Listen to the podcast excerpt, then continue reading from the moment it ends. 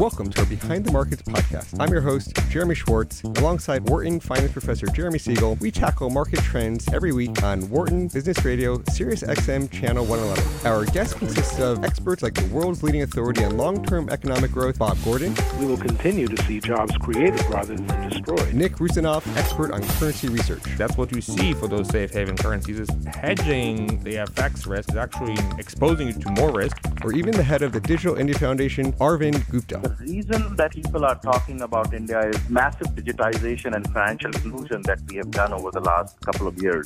Enjoy this week's show.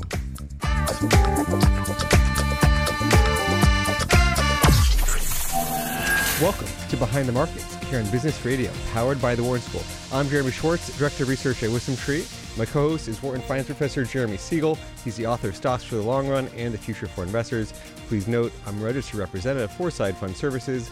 Professor Siegel is a senior advisor to Wisdom Tree. Discussions not tied to the office of investment products, and the views of our guests are their own, not those of Wisdom Tree or its affiliates. We have a really great show, our first live show back to start 2018. We have a guest in the studio here to talk about his new book, Unfinished Business, Tam Bayoumi. He's at the IMF. Tam, thank you for coming down to, uh, to our Wharton campus here.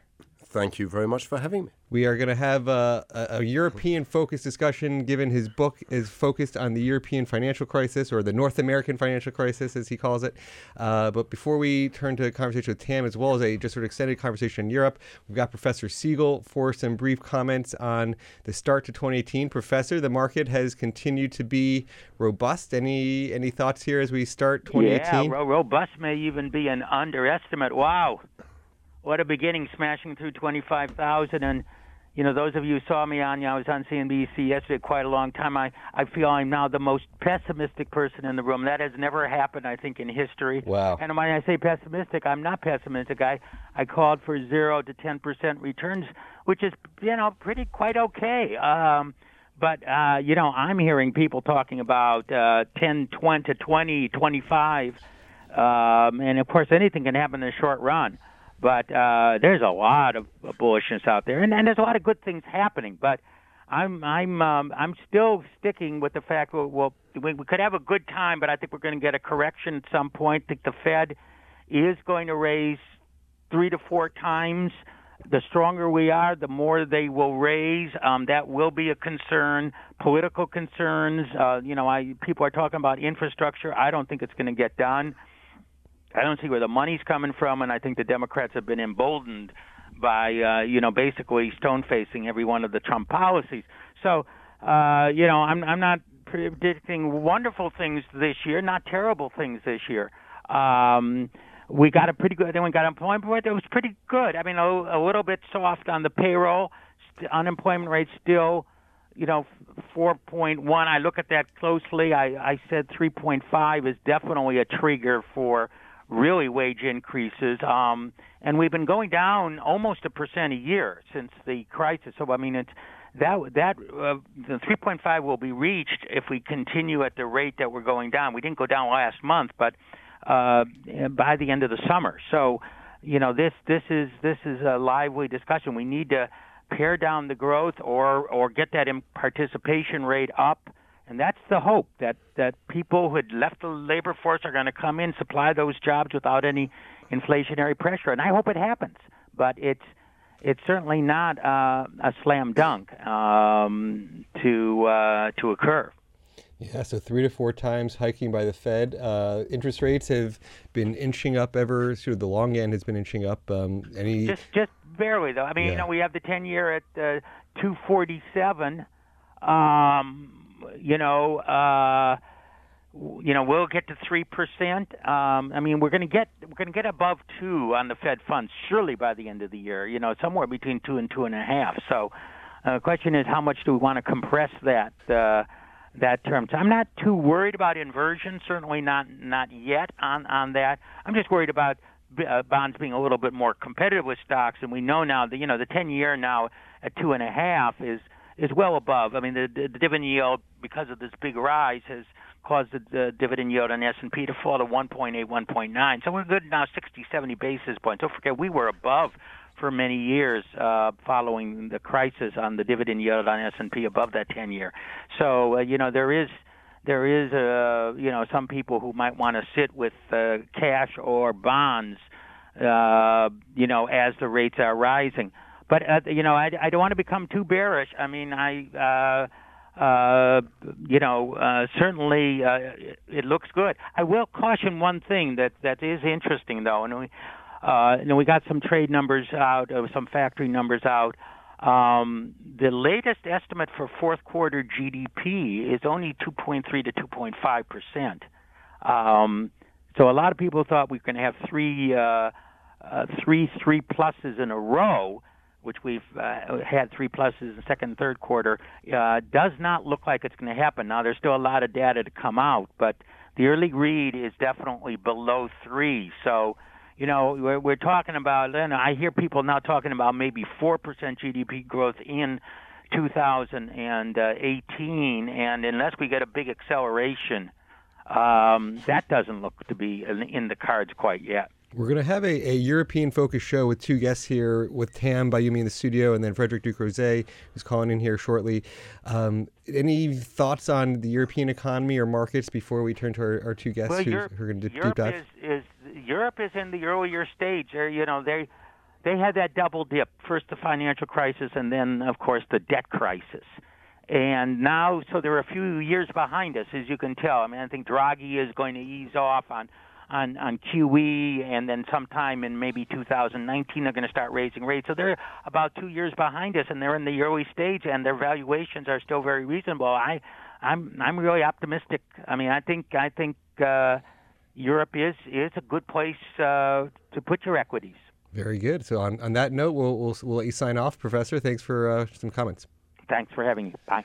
We're uh, so we're going to turn our, our conversation more deep dive into Europe. Uh, we have Frederic Ducrozet calling in. He's uh, an economist. He's been uh, he's been one of our return guests. He's you can find him on Twitter where he publishes a lot of his commentary at FWRED F Forward Fred. Fred, thanks for coming back to our show. Thank you. Thank you for having me. Um, so you heard Professor Siegel lead off with a little bit of commentary that he likes the European equities. He thinks the uh, the economy is a few years behind the U.S. Maybe you could just start at the highest level. You're focused on on through the economy side. What's your big picture view of Europe, where they are in their cycle? Uh, you know, everybody's been talking about the Euro boom last year. Uh, what's your what's your thoughts for 2018? Well, from a, a top-down approach, I do like Europe too, and we uh, we favor European equities at Pictet as well. Uh, in broad terms, I would say, of course, you have to look at valuation and sectors uh, consideration, but we, we still uh, believe in this uh, form of continuity in Euroboom, uh, as you mentioned it from, from last year. That was a story of 2017 mostly, but I think near term there is little, if any, evidence of a slowdown in the uh, pace of economic expansion. Uh, when you look at Europe and at the euro area in particular, you have to deep into um, more details uh, in terms of the uh, country level uh, features of the of the expansion. And then I think this year is again the year of the laggards. The two countries in particular, France and Italy, which have lagged the first phase of the recovery, are not um, catch catching up with the with the rest of the pack and actually well advanced in this expansion phase as well. And it's not the kind of country you think of in terms of uh, you know, bullish performance, uh, whether it's uh, the economy or more structural features of the of the cycle. So I think France, Italy, and perhaps also uh, some specific sectors more sensitive to the cyclical expansion are indeed uh, to be favored in any uh, asset allocation this year. Interesting. And so, from the economic point of view, I mean, we saw unemployment rates continue to take down. I saw one of your charts on Twitter showing just the German unemployment rate compared last 20 years. It's sort of you know, at the 5.8% today, um, well below the average for the last 20 years, while you basically have the euro area and is is just getting back to its average of the last 20 years. Any any thoughts on just the trends in, in unemployment across the euro area? Yeah, well, of course, the first reaction you have looking at this kind of chart is that uh, um, there is still a lot of heterogeneity in terms of uh, uh, country. Uh, it needs probably it requires a lot of structural reforms in those countries to kind of catch up with Germany, whether or not it's desirable, by the way. Uh, but I think it's uh, it also means that the momentum is spreading towards uh, all of those countries, including, as I said, France and Italy, which in terms of unemployment is still above the long-term average. And it also means that it also has important implication uh, for the uh, outlook for inflation. And that's clearly the second topic to monitor very closely this year. We just had today some kind of disappointing figures for uh, euro area inflation, uh, just below 1.5% for the headline. It's, it's still far away from the ECB's target. But whether, uh, I mean, depending on what happens in the very near term uh, on uh, inflation, it could have quite significant implication for ECB policy and market pricing of such uh, policy. Yeah, we're, we're talking with Frederic Ducrozet of Pictet Asset Management, economist. We have Tam, Tam Bayoumi here in the studio with us, uh, author of Unfinished Business. Tam, uh, any any thoughts on or, or, questions you want to jump into for for Fred uh, in terms of the, the outlook for Italy and outlook for France, the the economies there? Well, I guess uh, the key question for the euro area economy in general is is the 2018 um, 2017 2018 boost sort of a long term phenomena, or is it that everybody needs to replace their cars, basically? Uh, we know that in the US earlier, after the um, earlier in the recovery, there was a few quarters when there was very strong growth, and then it kind of tailed off again after everybody had kind of fill, fulfilled the things that they needed that they postponed for so long. So I guess that that would be my question about the euro area. And that's indeed a very good question because, uh, I mean, the good performance we have uh, on a cyclical basis should not overshadow the, the, the, massive challenges that the euro area still faces in terms of uh, the labor market uh, reforms, the perhaps more Im- importantly even uh, the political slash institutional uh, integration that the region and the monetary union in particular needs to achieve uh, for this economy to be and the, the, this expansion to, to be sustained, sustainable over the next few years. I think it's a bit more mixed in with that respect uh, compared to the, the cyclical picture uh, for two reasons. First, because countries like France and Italy will still face uh, similar challenges I would say even regardless of what uh, President Macron will do in France or uh, the next government will do in Italy, which by the way is a big uh, risk event to, to, to, watch for this year, the election in, uh, in, Italy on March the 4th. And also because the um, couple, the new couple by the President Macron and uh, likely uh, Chancellor Merkel again this year, is uh, a bit more fragile than markets seem to be uh, pricing in right now. And I think there are still quite a lot of disagreement on, in terms of what the president and the chancellor want to achieve for the euro area. And that will be clearly the answer to your question. Uh, I'm not expecting the euro area to turn in some sort of uh, United States of Europe. That's not the point. It will never be uh, the same model. But we need to know with clarity and visibility for investors where we are headed in terms of the institutions. for instance, whether or not there will be some form of debt mutualization in the euro area, not today, not this year, perhaps not even in five years, but whether that's on the table or not, and what the ECB will do with QE, uh, which, I mean, uh, now is a huge portfolio it has to manage uh, over the next decade, I would say. Those two particular questions, to me, uh, will shape policy and the market reaction uh, starting this year and last year was really the year of you know politics driving every single conversation on the show. As a as an investment strategist, I didn't think I would have to become as much of a political scientist as we, we had. Uh, as sort of an economist there, Fred, what do you think about the polit- politics? I mean, 2017 maybe went as best case scenario for European politics, as least disruptive. Maybe is what is there, is there more risk this year that it doesn't go as smooth? No, clearly, I think uh, the, the, risk has faded. Um, risk in Europe, by definition, by construction, will always remain uh, something to, to bear in mind for, for investors. Uh, for instance, if something bad happens in Italy with the, the Eurosceptic five star movement managing to form a, a, government in Italy, which I think is very unlikely, but if that happens, obviously this would be a, a big shock again this year. But beyond that, I think first, the recovery is so strong that the economy has become more resilient to such uh, shock and, and, and, bad surprises. And second, I think that uh, the um, the importance of politics uh, now, uh, perhaps post Brexit vote in the UK, uh, post Trump administration and, and, and, recent decision in the U.S., it's a completely different situation, but have changed uh, and uh, for, I mean, for Europe with huge implications for new political parties in Italy, in France, elsewhere, which would like to follow the same route. And if you want, for instance, uh, to win an election in Europe today, you cannot afford to uh, push for an exit from the euro area or from the European Union. It's pretty clear in the opinion polls. And even in Italy, the Northern League, for instance, the very uh, extreme party on the far right, for instance, will start and have started to change their, their, their, shift their focus from from the EU and the euro area to more domestic factors. So, in a, in a nutshell, it's still a risk. Political risk remain uh, perhaps the main uh, uh, risk to watch for the uh, for the outlook again this year, but not in the same systemic way uh, that they have been uh, monitored in the past. And obviously, Greece is another example.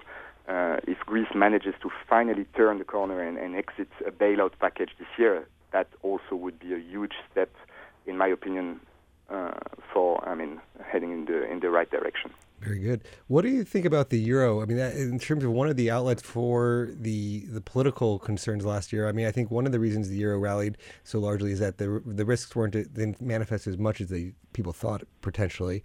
Is that your view? I mean, what did you think caused the real rally in the euro last year? And do you have any views on, on the euro this year?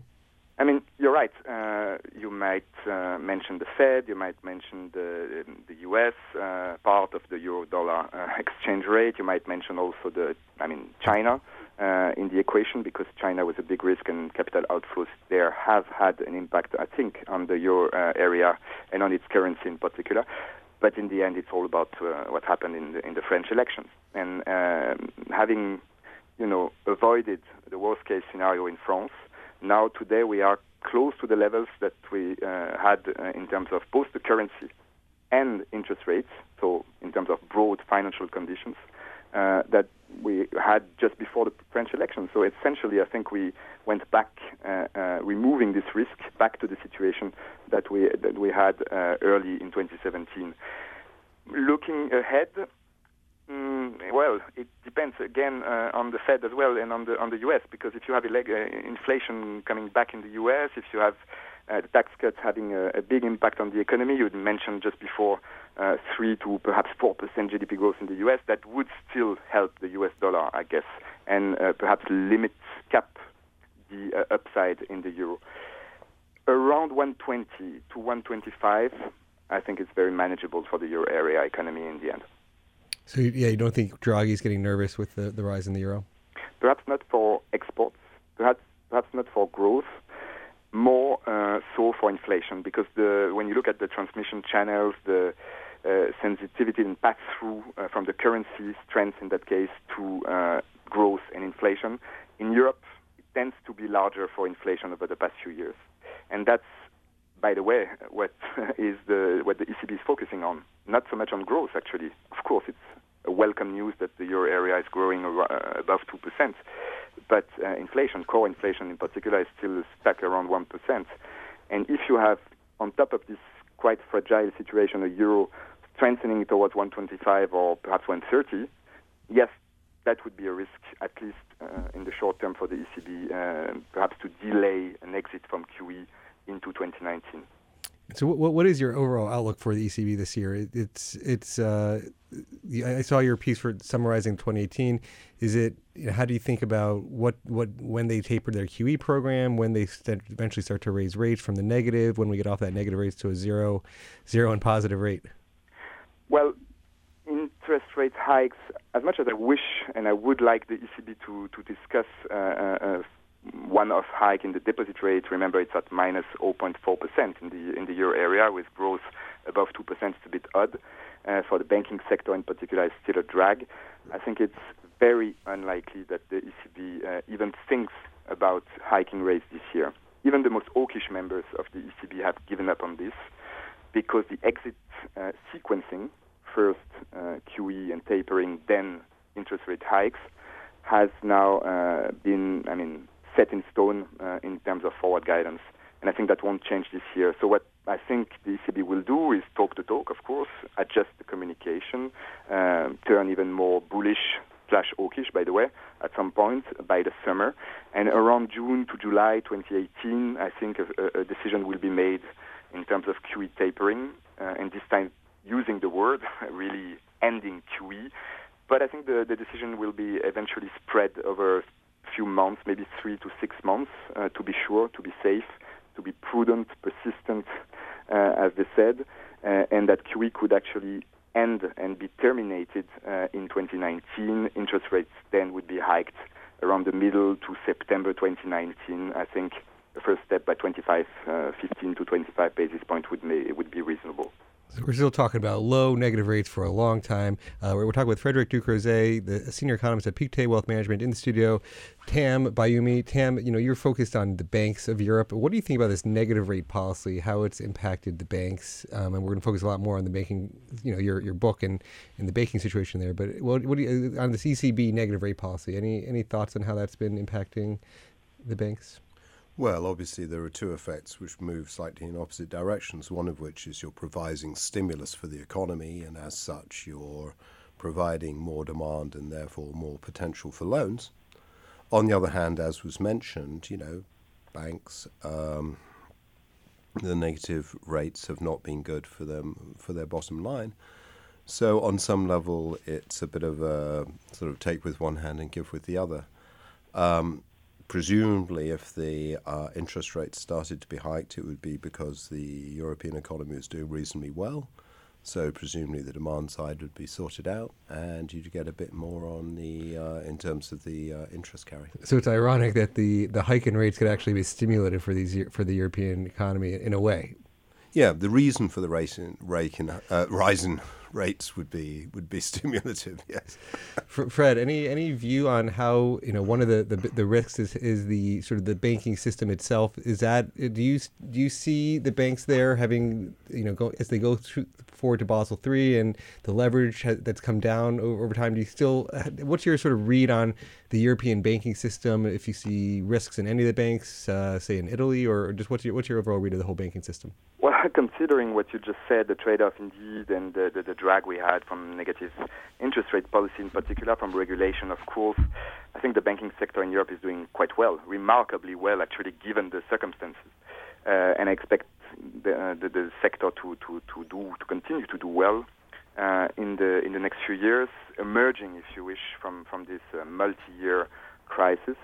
Um, there might be one additional upside, which is some kind of um, feedback loop with the corporate sector because the euro area is uh, highly uh, banked, banking, I mean, highly relied on uh, the banks in terms of the financing of the of the economy, the uh, small and medium enterprises in particular, and the boost we had on the economy, which is now amplified uh, by a number of factors we've just mentioned, in turn is also having an impact on, on, on the banking sector. Volumes of uh, growth, uh, of loans, sorry, are increasing at a faster pace. When you look at the recent data, not only the aggregate uh, growth in terms of, uh, of, bank loans, but also, uh, in particular, the long-term loans of uh, banks provided to corporates are increasing at a faster pace. The credit impulse is improving, in other words, following up on the on the recovery. And I think that in this trade-off between, well, in a sense, essentially price and, and, and, and volumes, the uh, recovery will help the banking sector also at some point. The again situation, specific situation of Italy, uh, of the Spanish small banks going through huge uh, um, restructuring over the past few years, I think can be reasonably expected to bear fruit starting this year. And who knows? It could be an additional upside to the to the outlook uh, in 2018.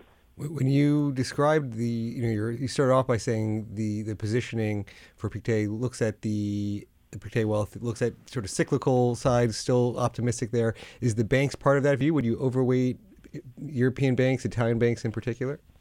With a great deal of caution because our uh, analysts here are obviously looking at uh, every single name with uh, yeah. Uh, with details, uh, and, and, not all the Italian banks would have our favor. Yes, I think it, uh, it makes sense to expect uh, the uh, stronger recovery, the slightly steeper yield curve we expect, a bit of more of an uh, hawkish ECB talks to result in an outperformance of the sector. Very good.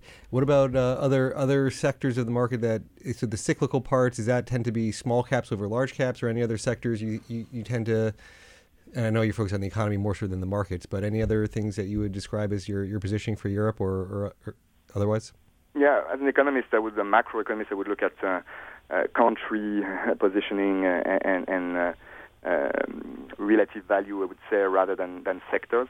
Uh, as you said also at the beginning, there is a two to three year lag, perhaps in the in the in the euro area business cycle relative to the U.S. Uh, not to mention the differences in terms of uh, composition of uh, indices. So I'm always a bit cautious on that, and uh, I would refer you to the, to our publications.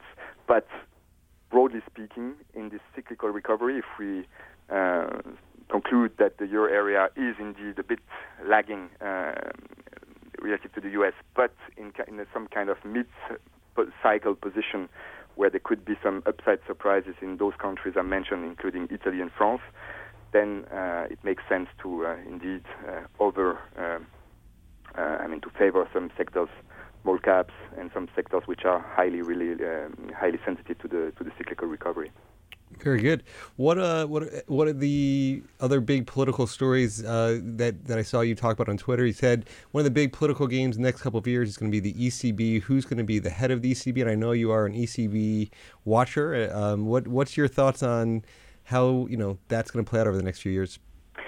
It uh, all starts with the vice president, Mr. Vitor Constancio, uh, who will have to be replaced this year by the summer, and uh, it starts uh, more specifically in January with the Eurogroup meeting on the 21st, and then in February a decision could be made, or actually at least a, a short list of candidates could be presented to the EU Parliament uh, to be then uh, finalized.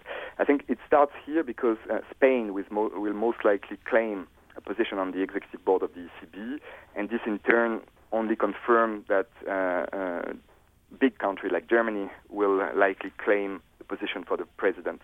It will not be discussed, I think, explicitly, officially before the end of this year, because uh, the term of the president, Mr. Draghi, ends in October 2019 last time we had to make such a decision, uh, the final uh, vote was a vote. There is a vote at the EU Parliament, but the final decision was made at uh, the uh, in, during the first quarter of the year.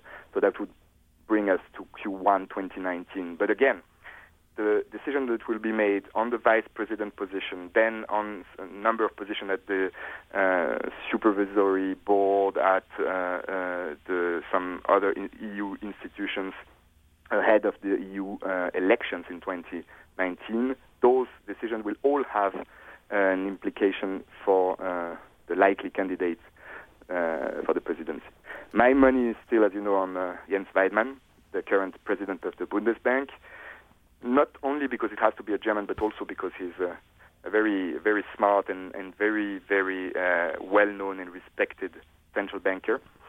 But it could be a surprise uh, and it could come in particular from uh, French President Macron, who would like to push for another candidate, perhaps, for instance, a French and perhaps a French woman hmm. would be some candidates. Tam, any sort of closing thoughts for Fred as we're wrapping up the first segment of the, the show?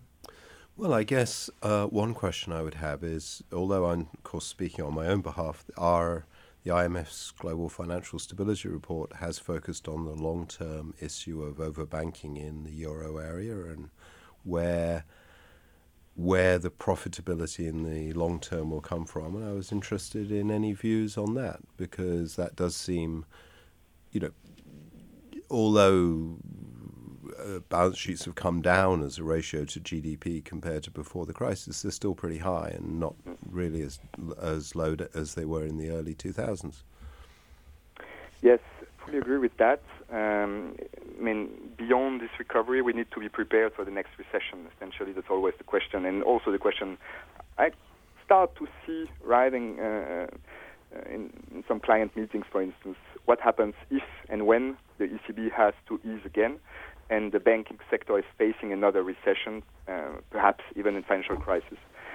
I think it's not so much about public debt, with a few exceptions. Italy, obviously, the big elephant in the room, but much more about private debt and about non-performing loans in particular, something we've not mentioned in this discussion, which which is clearly again and still a drag on the on, the uh, banking sector's performance. If the ECB slash SSM slash uh, global regulator manage to bring down the level of NPLs, uh, which seems to be the case since last year, uh, on a more sustained basis, then I would say this will help the banking sector to uh, not only generate profits, but also find a way to uh, define their new business model. And it will probably be a combination of uh, several propositions we've seen floating uh, around. I'm not so sure what will be the, the, the, the end game and the, and the final uh, framework, in particular for the for the regulation of uh, this sector. But I think that's the that's the key challenge that it needs to continue beyond the current recovery. When the slowdown starts, when either the U.S. slows uh, or China uh, has a problem with its own debt, then we'll know for sure whether Europe has uh, managed to strengthen its, its uh, institutions and banking sector to uh, extent that uh, allows the, the sector to continue to expand beyond the next recession. Very good, Fred. Thanks for joining us today. Thank you. Uh, stay tuned. We're going to be talking second part of the show in more in depth with Tam Bayoumi, author of Unfinished Business. We talk about the financial crisis, what to learn from 2008, what not to learn, uh, and and you know really his outlook for the rest of the banks in, in Europe. I'm Jeremy Schwartz. You're listening to Behind the Markets on SiriusXM 111. We'll be back after a short break. Welcome back to Behind the Markets here on Business Radio, powered by the Wharton School. I'm your host, Jeremy Schwartz, here in our Philadelphia studio with Tam Bayoumi. He's the Deputy Director in the Strategy, Policy, and Review Department of the International Monetary Fund. He just released a book here in the U.S. in October called Unfinished Business the unexplored causes of the financial crisis and the lessons yet to be learned. Uh, Tam wrote Unfinished Business when he was on sabbatical from the IMF as a senior fellow at the Peter Institute for Peterson Institute for International Economics. Uh, and I just saw Tam that your book was named one of the best economic books of 2017 by Martin Wolf in the Financial Times. Really, what an honor! Congrats. Well, thank you very much. Yes, it was an honor. Uh, maybe you could talk a little bit. What you know, as we go into the, the story on, on unfinished business, what got you to be interested in this? You were working at the IMF. What got you to sort of leave, take the sabbatical, and, and want to write the, this new book? Well, the real reason was the slight frustration with the literature on the financial crisis. And there were two pieces of frustration that I had. The first was that it was normally about what happened over the crisis rather than how the crisis happened. And the second was that it tended to talk about either the US half of the crisis or the European half of the crisis, rather than what I thought and argue in the book strongly, which is the two were, um, uh, were parasitically intertwined. Hmm. And so I have a story which starts as early as the 1980s. And there are a series of mistakes made, largely to do with bank regulation, although not exclusively. And that indeed, by 2003, most of the really important decisions had already been made. And after that, uh, to some extent, the uh, sort of doomsday machine ran itself out and the crisis eventually happened. But most of the important decisions were actually made way before, you know, a lot of the stories you hear about, oh, I don't know, sub, uh, uh about, uh, you know, sort of rating agencies and things like that. The sort of 2005, 2006 stories. Yeah, we, we were just talking over lunch. It's like, how do you go get a U.S. housing crisis that turns into a depression for Europe? Uh, maybe talk through how, why, give us the, the background. Why do you think the U.S. housing crisis actually did fuel this, say, European depression? Well, my story has a lot to do with the Northern European large banks. And essentially, the story has to do with the fact that for a series of reasons, uh, regulation on these banks proved inadequate, and in particular in 1996, a um, the regulation of their capital buffers that used to support their loans was uh, changed so that they could use their own internal risk models to define those capital that capital support. Given this opportunity to define their own uh, capital support, they exploited these internal risk models and actually uh, leveraged up their loans ver- to a very large extent. And to a very significant extent, these Northern European banks financed large parts of both the US uh, housing bubble and the various bubbles in the European periphery. So uh, these banks become a central point for finance of these uh, bubbles elsewhere.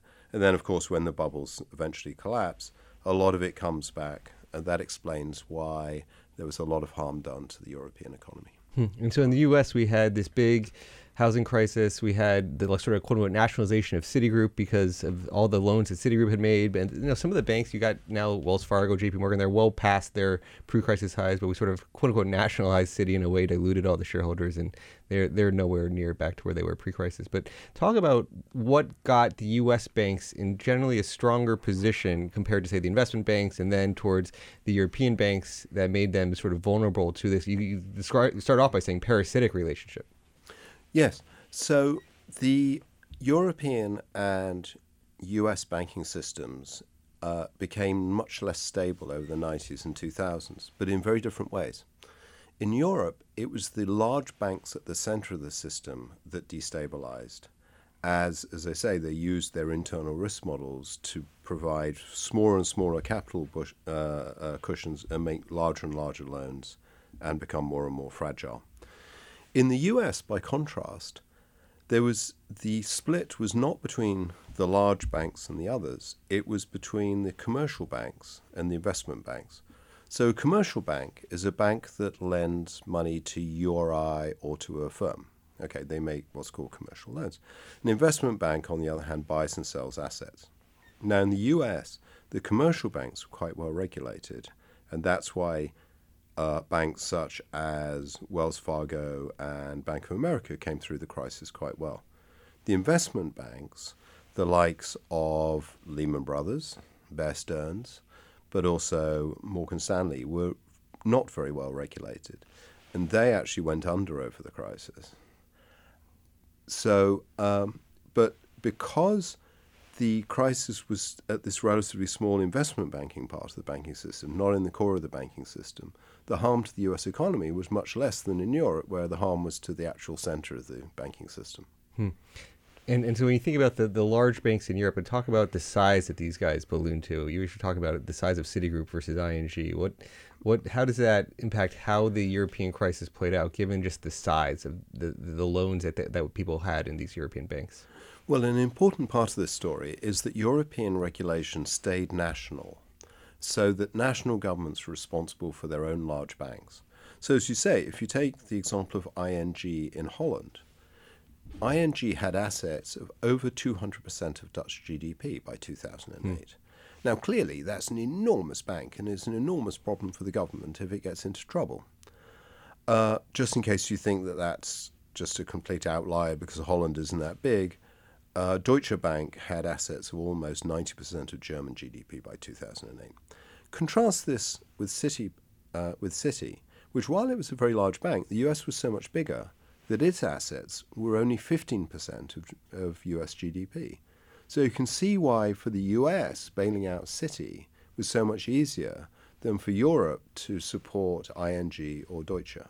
Yeah. It's simply a numbers game. And so, where where do you think they stand? Uh, you, you talked. You keep coming back to this internal risk model. I mean, why do you think the U.S. went away from having you know the internal risk model problem, and sort of the European still has the internal risk model problem? Do you see them? Uh, the banks are able to mark their own books and say how much risk they have. I mean, how do you think that's going to change? Like, where are we in that scenario? Okay, well, let's start with the background as to why it happened in Europe and not in the U.S. So the reason it happened in Europe was in 1996, the Basel Committee for Banking, which is the international regulator for banks, um, allowed large banks to use their own internal risk models to define their, their capital requirements. However, earlier than that, in the US, the US had provided a separate overlay, and this happened after the S&L crisis of the early 90s, and it was called prompt corrective action. And what that did was that said was even the big banks had to hold five cents of capital for every dollar of loans they made, regardless of anything else. What was called a simple leverage ratio.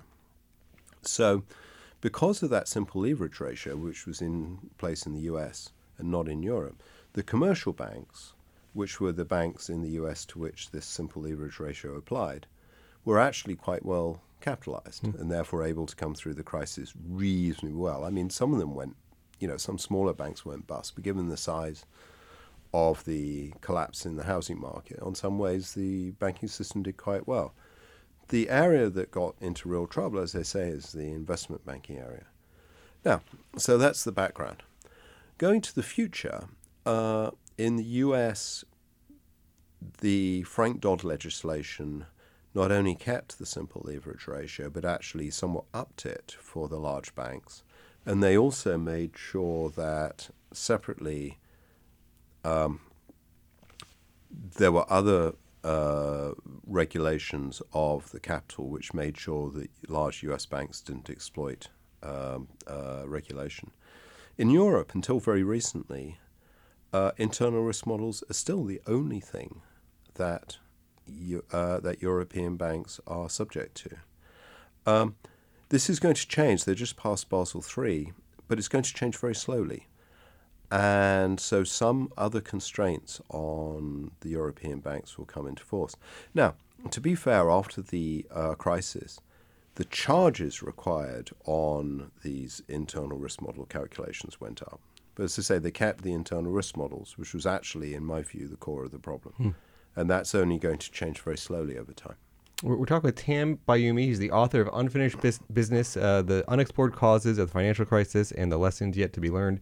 Uh, a lot of this stuff is negotiated. We talk about why things are the way they are, it's a lot of it's political discussions. And we sort of talked a little bit about politics on the first part of the show. But at the core of the debate and sort of how the European system is being integrated is really France versus Germany and some different thoughts about how they should form this monetary union or the, the sort of economic integration between France and Germany. Talk about where you read those tea leaves today um, between Macron in France, Merkel in Germany, and how it all plays into the, the you know the crisis that you know happened and, and what how it's going to play out in the future if there is another you know banking situation. Right. Well, we talked about why there was a large recession in the US, but a depression in Europe, and another reason for this was the bad design of the euro area. So I discuss this in the book. So the French and Germans both wanted a single currency, but they wanted it for different reasons. So the French thought that the single currency was necessary in order to get to an integrated economy. And in the process of getting from a less integrated economy to a more integrated economy, you should provide support to countries who got themselves in trouble.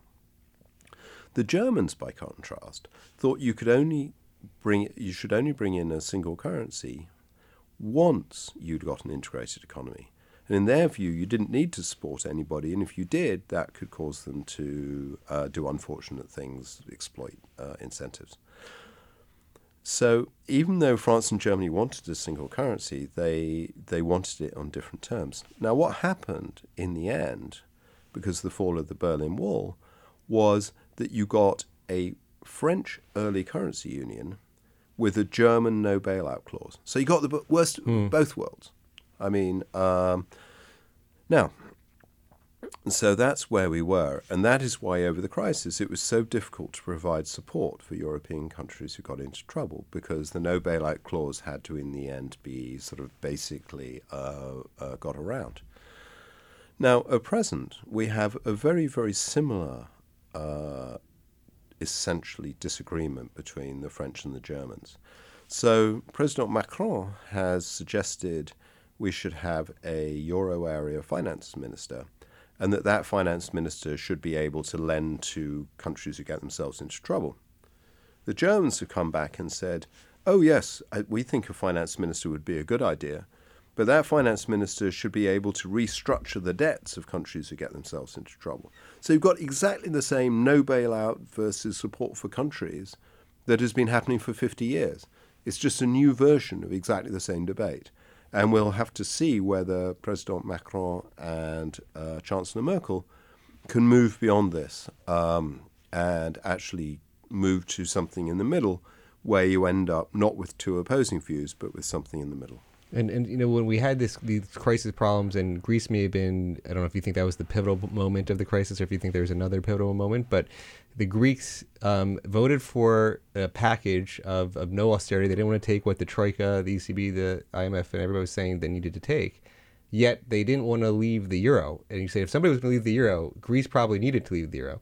Um, but will anybody actually leave the euro? Will they kick anybody out of the euro? You said it's sort of this imperfect union, but is it possible that it just sticks together because Germany just won't kick anybody out?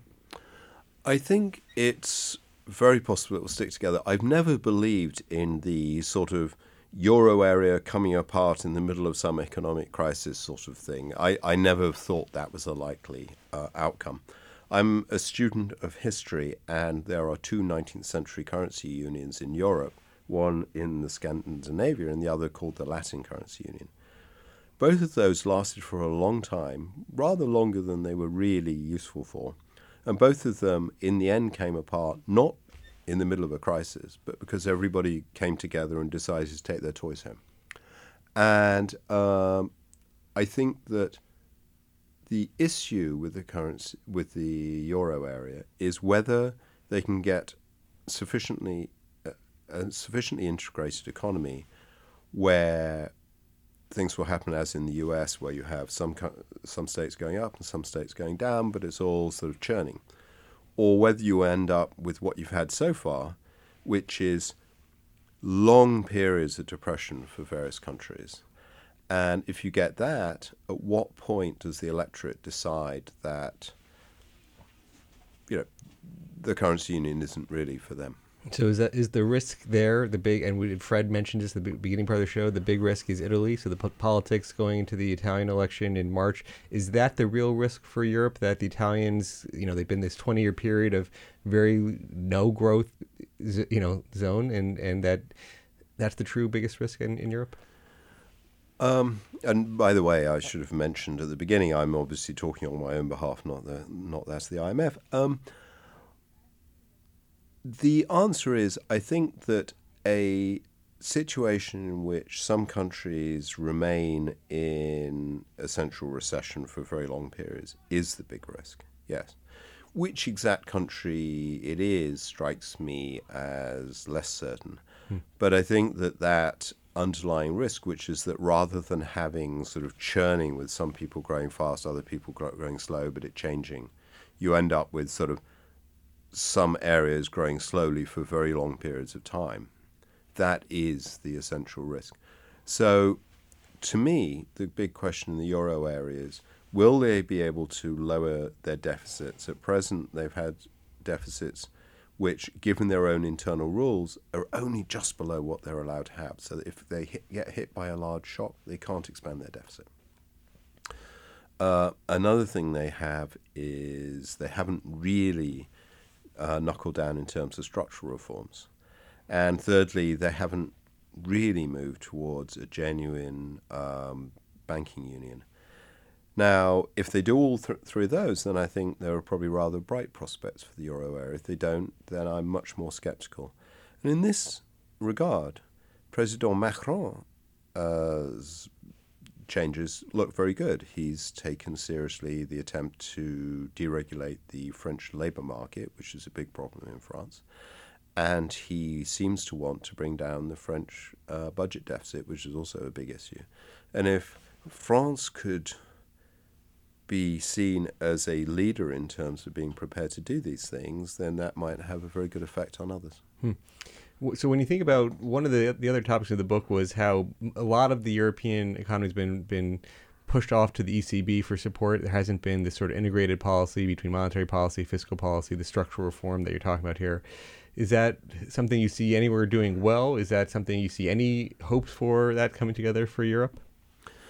I'm not so sure about coming together, but as I say, look, I think for the foreseeable future there will be different countries doing different things.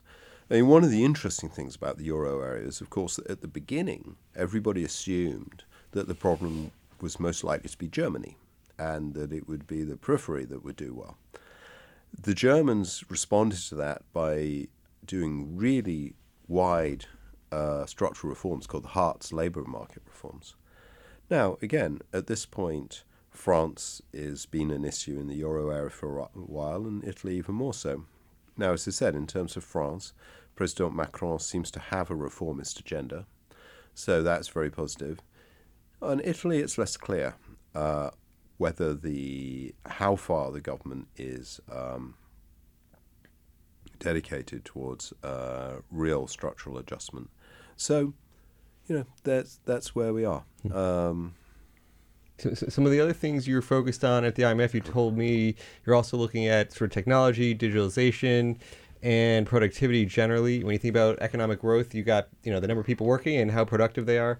What what do you see as the the causes of slow productivity growth around uh, you know maybe Europe, but also just broadly? Well, around Europe, I, I mean, there's a broad issue not limited to Europe, which is that the labour fo- force, at least in most of the advanced countries, is slowing the rate of growth of the labour force as the population ages. So clearly, if you've got a slower growing labour force, you're unlikely to grow as fast as you did before.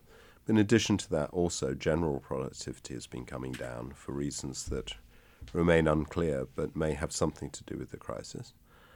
And um, given that, clearly what's needed is a boost to um, productivity, which normally comes from the kind of difficult structural reforms that the IMF is quite well known for suggesting to countries. Um, the question is how far uh, countries will actually implement them. In the euro area in particular, one of the logics of creating the single currency was the thought that the increased competition across countries would force countries to carry out structural reforms. Now, I say it worked in Germany, but it didn't really work in the rest because they ended up in this what turned out to be an unsustainable boom. So they didn't think they needed to do the kind of structural reforms. Now, the question is whether at this point um, there is a political desire to do these structural reforms or whether they will carry on being put off. We're down to our final two minutes. The show goes quick. Um, any thoughts on any things on the book that you just want to highlight that we didn't quite cover? Things that you think are very important, lessons, or things you just want to point out of, of why people should be looking for the book? Well, I guess what I'd do is I'd come back to what I said at the beginning. Um, there are lots and lots of books on the crisis, but I think this is the only book which really goes back and tells a coherent tale about how we ended up with a crisis in both Europe and the US at the same time, and goes back and really starts from the 1980s and tells a story of um, mistakes. And this matters, and this matters for a very simple reason, which is if the crisis was due to malfeasance, which is the story that you generally get from other stories, other books, then presumably there is no real solution. If, on the other hand, the story is my one, which is that people, well meaning people, made bad decisions, then those decisions can be reversed. And as long as they're reversed, presumably the effects of the crisis will go away. So, one of the reasons for writing this book was to talk, talk about those deep reasons and also to point out which ones have been solved and which ones remain to be solved. And of course, it's the latter part, which is why I called it Unfinished Business. Very good. Tam Bayoumi, author of Unfinished Business, The Unexplored Causes of the Financial Crisis and the Lessons Yet to Be Learned. Thanks for coming down to our Wharton studio here in Philadelphia. It was a huge pleasure. Thanks again. Um, I'd like to thank our listeners. I'd like to thank our producer, Patricia McMahon, stepping in today, Daniel Bruno, our sound engineer. You can listen to us on our Behind the Markets podcast every week. I'm Jeremy Schwartz. Thanks for, for listening. Have a great week, everybody.